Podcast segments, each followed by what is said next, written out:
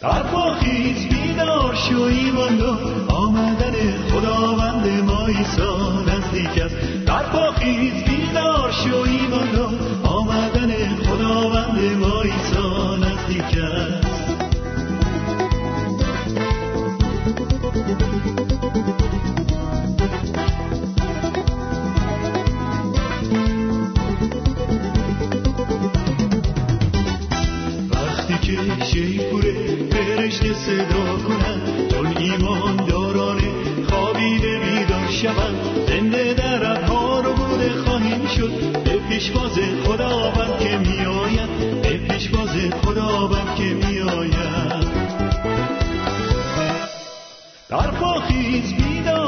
بیدار شو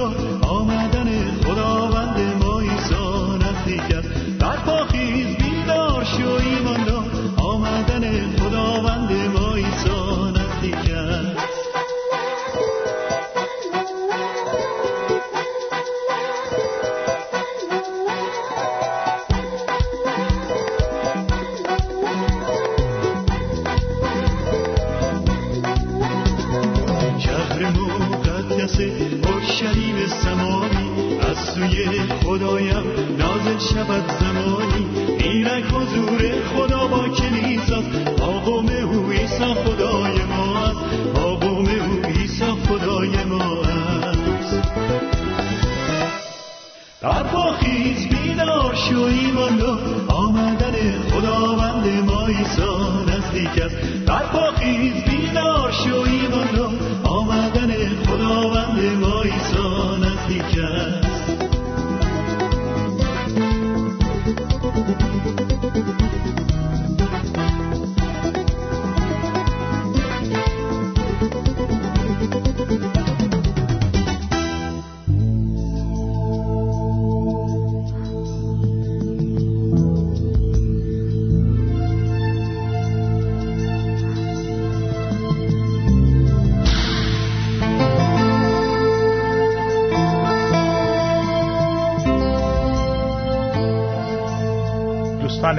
گرامی سلام های گرم ما رو در نام عیسی مسیح بپذیرید.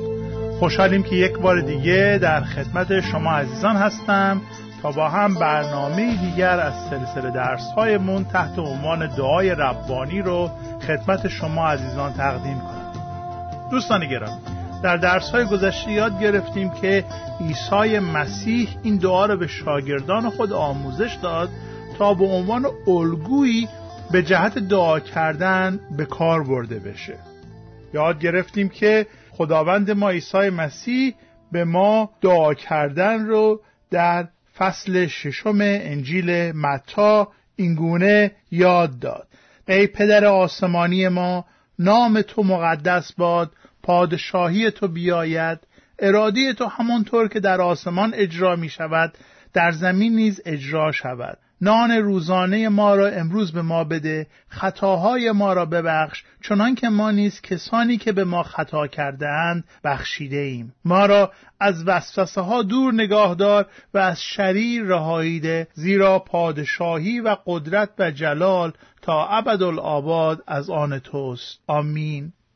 ای خداوندا دعا می‌کنیم که درس امروز رو تو با حضور خودت مبارک بگردانی. به ما کمک کن که این دعایی رو که تو ای خداوند به ما آموخته ای رو با دقت یاد بگیریم درباره اون تفکر بکنیم و در زندگی هایمون ای خداوندا آنگونه که تو میخوایی به تو اعتماد کنیم. به نام عیسی مسیح میطلبم. آمین. ببینید عزیزان امروز می‌خوام درباره موضوع بسیار مهمی با شما صحبت کنم که عبارت است از نگرانی ها، تشویش ها، تردید ها، عدم اعتماد به خدا. می‌خوام از شما این رو بپرسم که هرگاه که شما کلمه گناه رو میشنوید معمولا راجع به چه چیزی فکر می‌کنید. آیا درباره گناهان بزرگ مانند قتل و زنا و دزدی فکر می‌کنید؟ آیا دلشوره و نگرانی رو جز گناه قلمداد می‌کنید؟ چرا؟ چون کلام به ما میگه نگرانی گناهه. زیرا که انسان نگران انسانی که اعتماد نداره انسانی که دچار ترس و دلشوره و نگرانی است در واقع وعده های خدا به ایمانداران رو مورد شک و تردید قرار میده. نگرانی اعتماد به خدا رو خفه می‌کنه ایمان به خدا رو ساکت می‌کنه اتکا به خدا رو سرکوب می‌کنه. باعث خفقان فکری و عاطفی میشه. نگرانی بیش از هر عامل دیگری باعث ایجاد ناراحتی و بیماری روانی و جسمی میشه. آیا می‌دونستید که تنها آب موجود در یک لیوان معمولی می‌تونه اونقدر بخار ایجاد کنه که یک محله شهر را از مه بپوشونه؟ از دور که نگاه می‌کنیم فکر می‌کنیم که آه چقدر مه و بخار قلیزی اینجا رو فرا گرفته. قافل از اینکه تمام این بخار رو اگر جمع آوری کنیم آبش یه لیوان بیشتر نخواهد شد. به این ترتیب هم ماهیت اصلی نگرانی در مقایسه با حجمی که در ذهن ما اشغال می‌کنه بسیار کوچکه. نگرانی های یک انسان دلشوره های یک نفر انسان عادی معمولا راجع مسائل بزرگ نیستن یک نفر یک آماری ارائه کرد که خیلی جالبه. می‌گفت 40 درصد از نگرانی های ما هرگز تحقق نخواهند پذیرفت. 30 درصد از نگرانی های ما درباره مسائل گذشته است که اصلا قابل تغییر نیستند دوازده درصد نگرانی های ما درباره انتقادها و افکار دیگرانه که اغلب حقیقت هم ندارن. ده درصد نگرانی های ما درباره اوضاع سلامتیمونه که با نگرانی وخیمتر هم خواهند شد. تنها 8 درصد نگرانی های ما درباره مسائلی هستند که عملا باید با آنها روبرو بشیم. پس به عبارت دیگر 92 درصد از نگرانی های ما بیجاست. ببینید عزیزان نگرانی نقطه مخالف رضایته. دوستان گرامی باید توجه داشته باشیم که اگر نیازهایمون رو مرکز توجه خودمون قرار بدیم اونها به زودی به خدایان ما تبدیل خواهند شد. باید بدونیم که بتها خدایان بیرحمی هستند. بت نگرانی می‌تونه به خدای دلشوره تبدیل بشه. می‌تونه خدای دلسردی و نومیدی بشه. می‌تونه باعث تشویش و نابسامانی بشه. عیسی می‌دونه که دلشوره و نگرانی یک نوع بت پرستیه به همین دلیله که به ما گفت وقتی که دعا می‌کنید اول اراده خدا را طلب کنید که به خاطر اون به خاطر درک اراده خدا به خاطر طلبیدن اراده خدا ما بهش رو در این جهان مزه می‌کنیم. یک زائقه بهش رو پیدا می‌کنیم. وقتی که ما میگیم خداوند اراده تو همونطور که در آسمان است بر روی این زمین نیز انجام بشه در واقع دهان جانمون رو دهان روحمون رو برای چشیدن مزه بهشت آماده می‌کنیم. و زمانی که اون مزه بهش رو در این دنیا چشیدیم اون موقع است که عیسی مسیح میگه نان امروز ما رو نان کفاف ما رو امروز به ما بده. من می‌دونم که در این دنیا در بسیاری از کشورها اونقدر فراوانی غذا وجود داره که مردم غذای خودش رو دور میریزن. پس چه لزومی داره که ما دعا کنیم خداوندا نان کفاف ما رو امروز ما بده؟ ما که انقدر داریم که ممکنه دور بریزیم. برای همینه که بعضیا ممکنه وسوسه بشن و بگن که این دعا فقط برای اون دسته از مردم دنیا لازمه که با گرسنگی دست و پنجه نرم می‌کنن. و همه کس نباید این دعا رو بکنن. ولی بیایید این دعا رو به سه قسمت تقسیم کنیم و راجع به اون سه قسمت تفکر بکنیم. اول فراهم آوری خدا دوم درخواست ما سوم وعده خدا. عیسی وقتی که دعا کردن رو به ما تعلیم داد به ما تعلیم میده که اولویت های ما باید به این شکل باشن. ابتدا نام خدا میگیم نام تو مقدس باد. دوم پادشاهی خدا. میگیم پادشاهی تو بیاید. سوم اراده خدا. میگیم خداوندا اراده تو کرده بشود. و سپس عیسی مسیح به ما درباره اولویت های خدا سخن میگه. عزیزان آیا می‌دونید که اولویت خدا برای شما چیست؟ برای شما که فرزند خدا هستید اولویت خدا فراهم آوردن نیازهای شما هست. عزیز شنونده آیا آنچه را که گفتم شنیدید؟ گفتم که فراهم آوردن نیازها و مایحتاج زندگی شما اولویت خدای پدره. برکات روزانه شما افکار و نیازهای روزانه شما در مرکز توجه و اولویت خدا قرار داره. اگر ما برای او زندگی کنیم زمانی که مرکز سقل توجه شما و من خدا پادشاهی خدا و اراده خدا باشه اون وقت مرکز توجه خدا نیز نیازهای من و شما خواهد بود. زمانی که مرکز توجه ما جلال یافتن خدا باشه اون زمان مرکز توجه خدا نیز فراهم آوری برای شما خواهد بود. زمانی که توجه ما بر جلال دادن نام خدا متمرکز باشه توجه او نیز بر تک تک جزئیات زندگی ما متمرکز خواهد. تنها کسانی که خدا رو می‌شناسند و با خدا راه میرن می‌تونن از خدا بخوان که او براشون فراهم بیاره.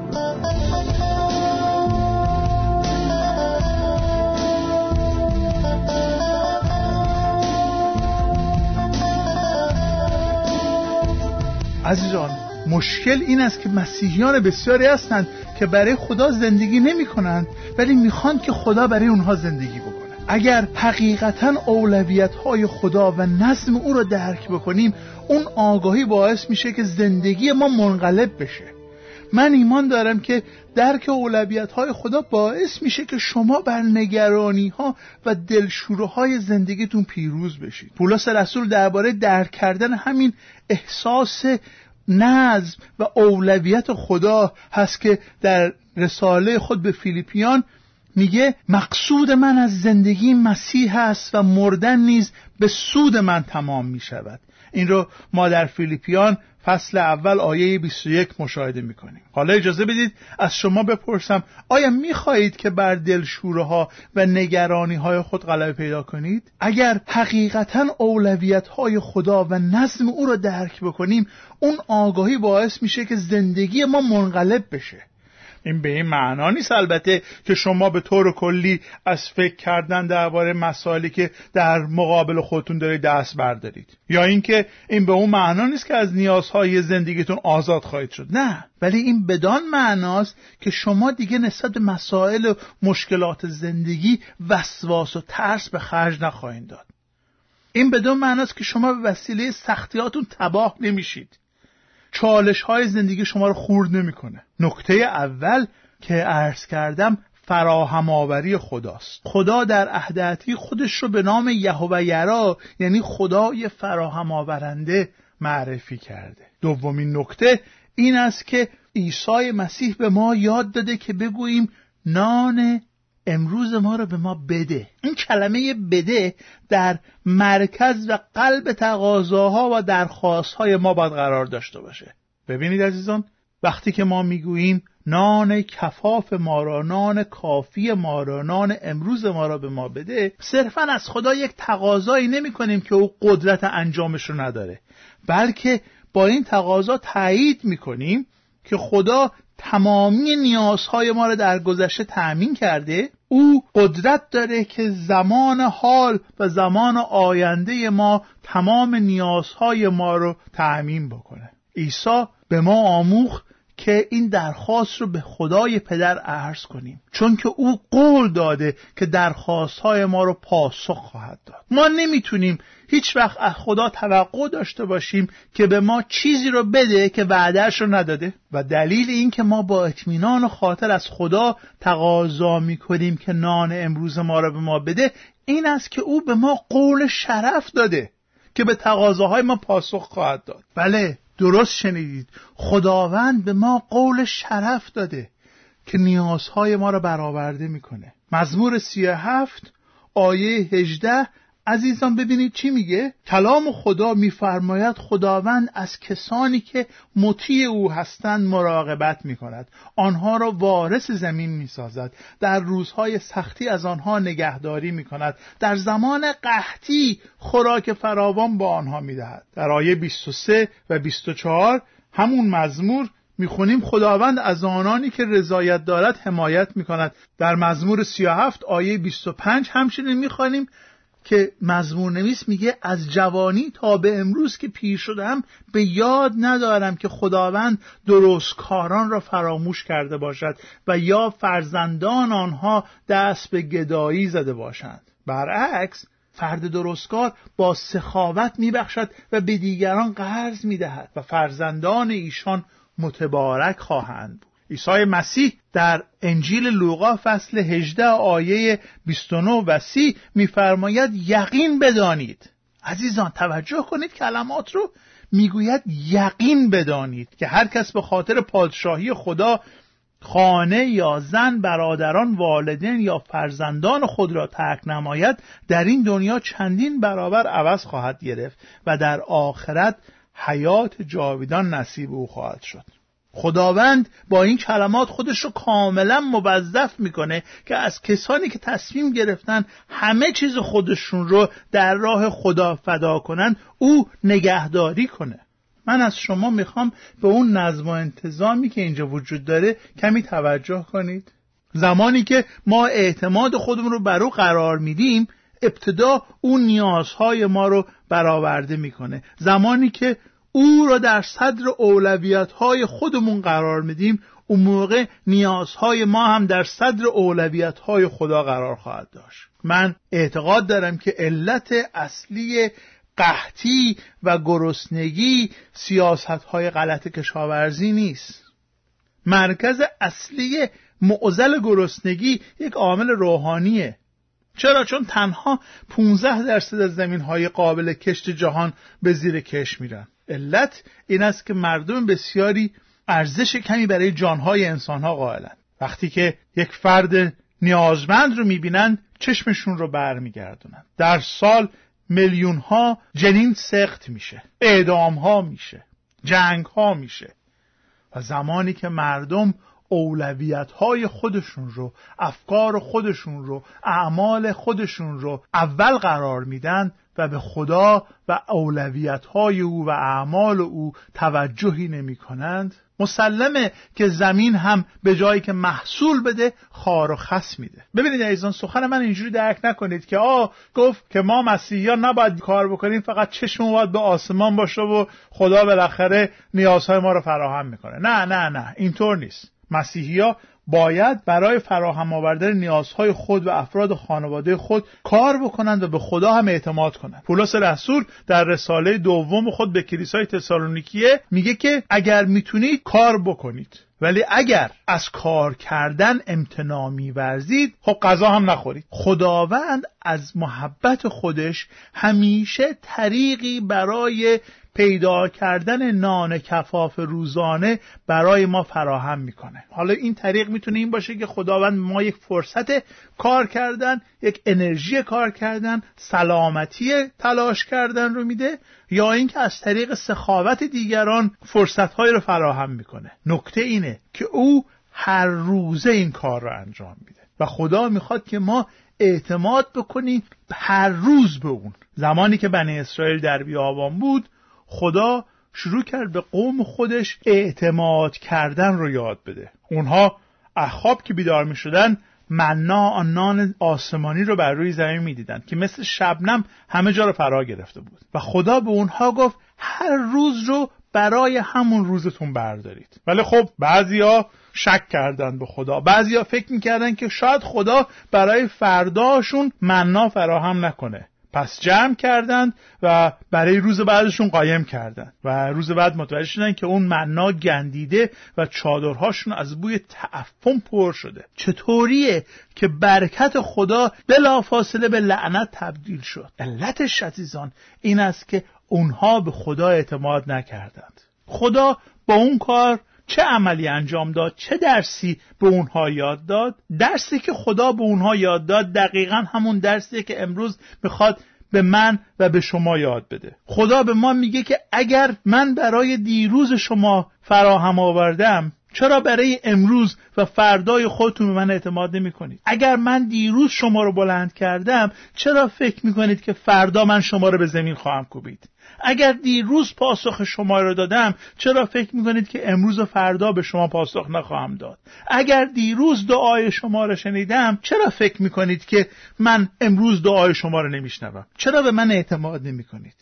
چرا فکر می‌کنید که من به امروز و فردای شما اهمیت نخواهم داد؟ خداوند به ما یاد داده که دعا بکنیم و با این دعا در واقع به خدا اعتماد خود رو اعلام بکنیم. حالا عزیزان پرسشی که من به عنوان یک خادم دارم این است که آیا به خدا و فراهم آوری و اعتماد می کنید؟ دعای من اینه که شما بگید بله من به خدا اعتماد دارم به خدا اعتماد دارم که امروز و فردا و تا زمانی که زنده هستم او کمک می‌کنه که من اولویت های او را طلب بکنم. زمانی که من اولویت های او را طلب می‌کنم او نیز اولویت خودش را قرار میده که احتیاجات روزانه منو برطرف بکنه. خدا پدر مهربانی است که برای شما دائما اندیشه می کند پس عزیزان به او اعتماد کنید. به نام عیسی مسیح.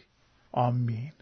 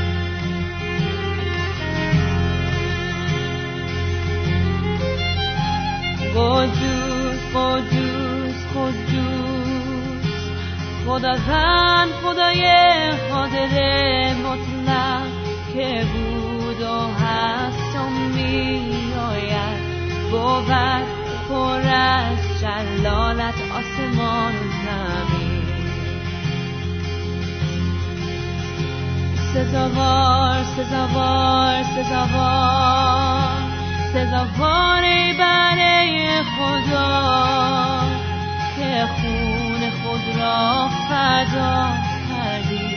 از همه های جهان مردم را خریدی. سزاوار برکت سزاوار